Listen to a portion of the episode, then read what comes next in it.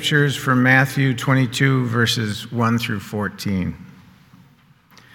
Once more, Jesus spoke to them in parables, saying, The kingdom of heaven may be compared to a king who gave a wedding banquet for his son.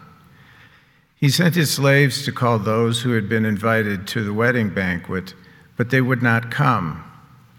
Again, he sent other slaves, saying, Tell those who have been invited, Look, I have prepared my dinner. My oxen and my fat calves have been slaughtered, and everything is ready. Come to the wedding banquet. But they made light of it and went away, one to his farm, another to his business, while the rest seized his slaves, mistreated them, and killed them. The king was enraged. He sent his troops, destroyed those murderers, and burned their city. Then he said to his slaves, The wedding is ready, but those invited were not worthy. Go therefore into the main streets and invite everyone you find to the wedding banquet. Those slaves went out into the streets and gathered all whom they had found, both good and bad, so the wedding hall was filled with guests. But when the king, king came in to see the guests, he noticed a man there who was not wearing a wedding robe, and said to him, Friend, how did you get in here without a wedding robe? And he was speechless. Then the king said to the attendants, Bind him hand and foot, and throw him into the outer darkness, where there will be weeping and gnashing of teeth. For many are called, but few are chosen. The word of the Lord. I've never met a preacher who likes to preach on this text. Or I should say, I've never met a preacher with any semblance of good theology that likes to preach on this text. Um, the ones who do like to preach on it, you got to watch out for. I warned you that things were going to get ugly during these waning weeks of the church year with all these seemingly supersessionist parables of Matthew. Like last week, Jesus is still in the temple in Jerusalem, engaged in a little back and forth with the Pharisees and the other Jewish religious leaders. And they're trying to get Jesus to say something criminal or heretical, you know, something that they can charge him with. They want him to say something that they, he can, they can report to the Romans or something to get him arrested and shut him up. But uh, as much as they're trying to trick Jesus, Jesus is responding to them with this series of these parables. And these, these parables are, well, the parable he's telling them, it's apparent that the point of all of them is that God is going to take away the covenant from Israel because of how faithless they've been and give it to the Gentiles. And if that isn't problematic enough, God is going to do it violently, very violently.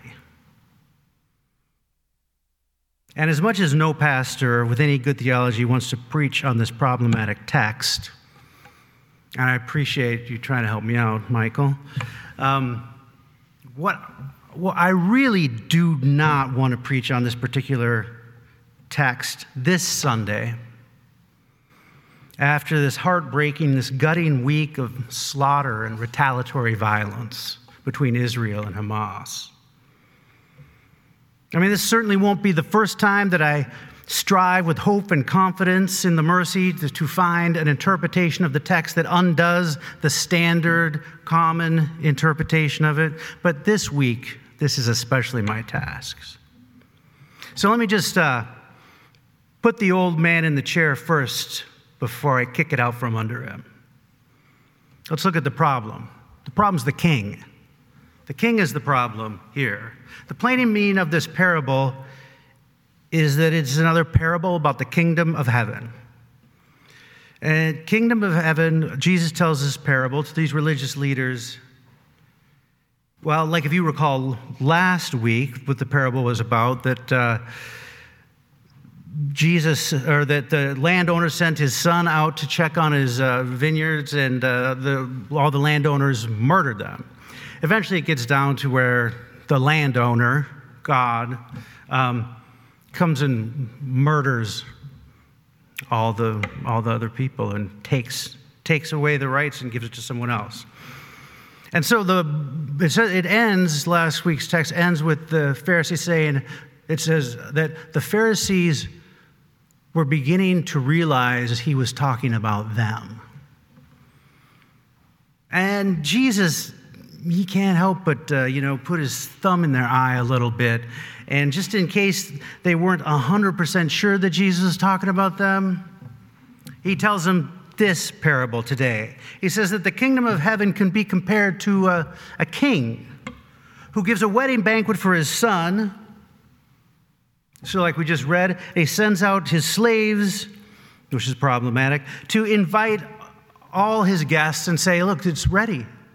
The wedding banquet's ready. Bring all, he invite, bring, come to the wedding.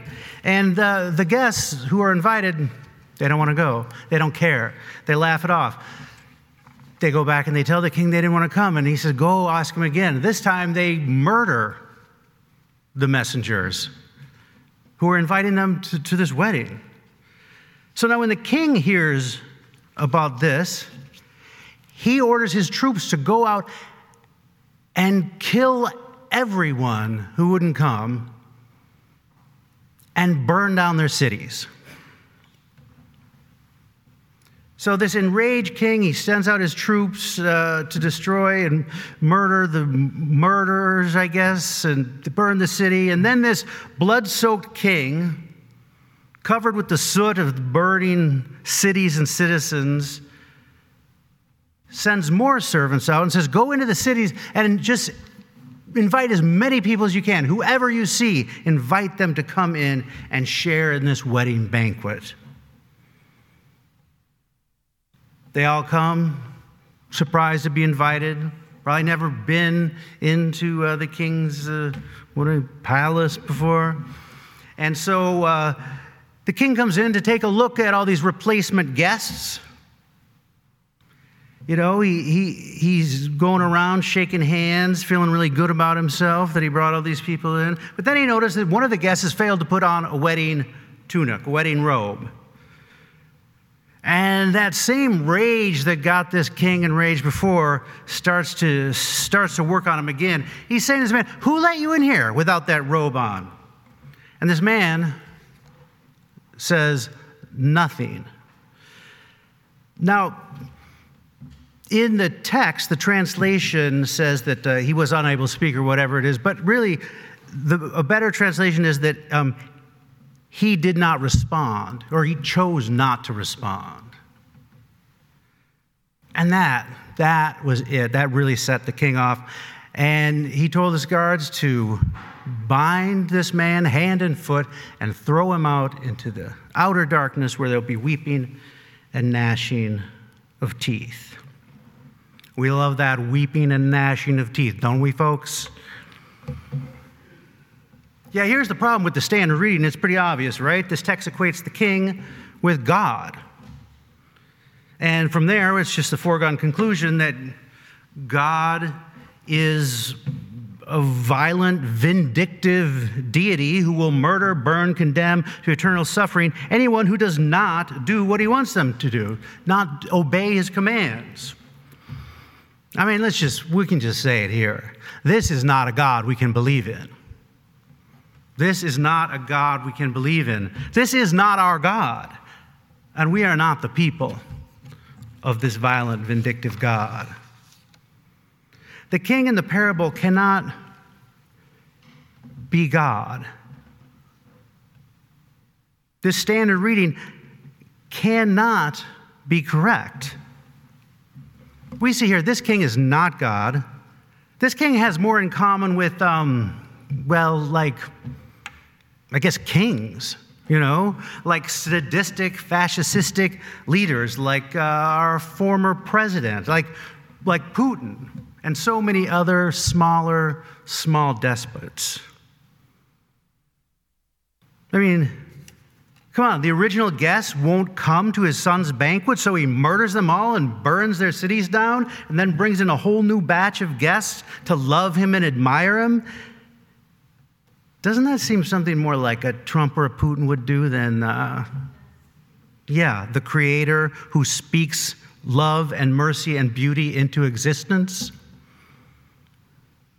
So, at the end of the parable about the kingdom of heaven, we're left with an image of the king's chosen guests slaughtered in the streets of their and their cities on fire, while the king stands over this terrified replacement guest uh, who they've all just witnessed his, him command his soldiers to bind this man who stands there not responding to the vitriol of the king.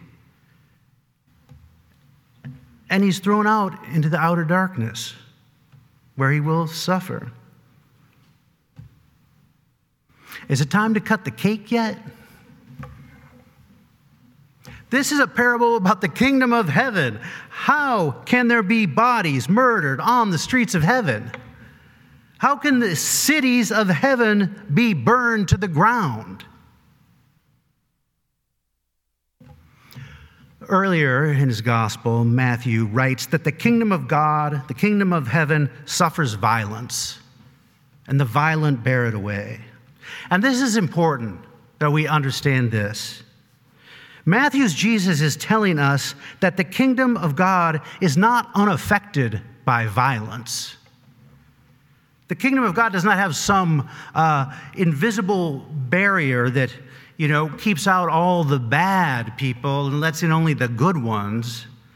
No, the kingdom of God can suffer, can be hurt. God can be hurt by this violence. God can be hurt by the violence of God's own creation.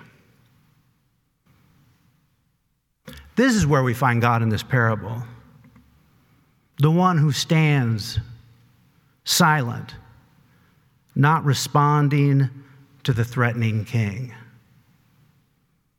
The one who is bound hand and foot and thrown into the outer darkness.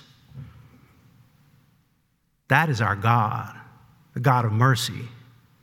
The God who does not respond to violence with violence, who does not retaliate when the kingdom of heaven suffers violence when the kingdom of heaven appears to be swept away and the retaliatory violence is all that seems to be left.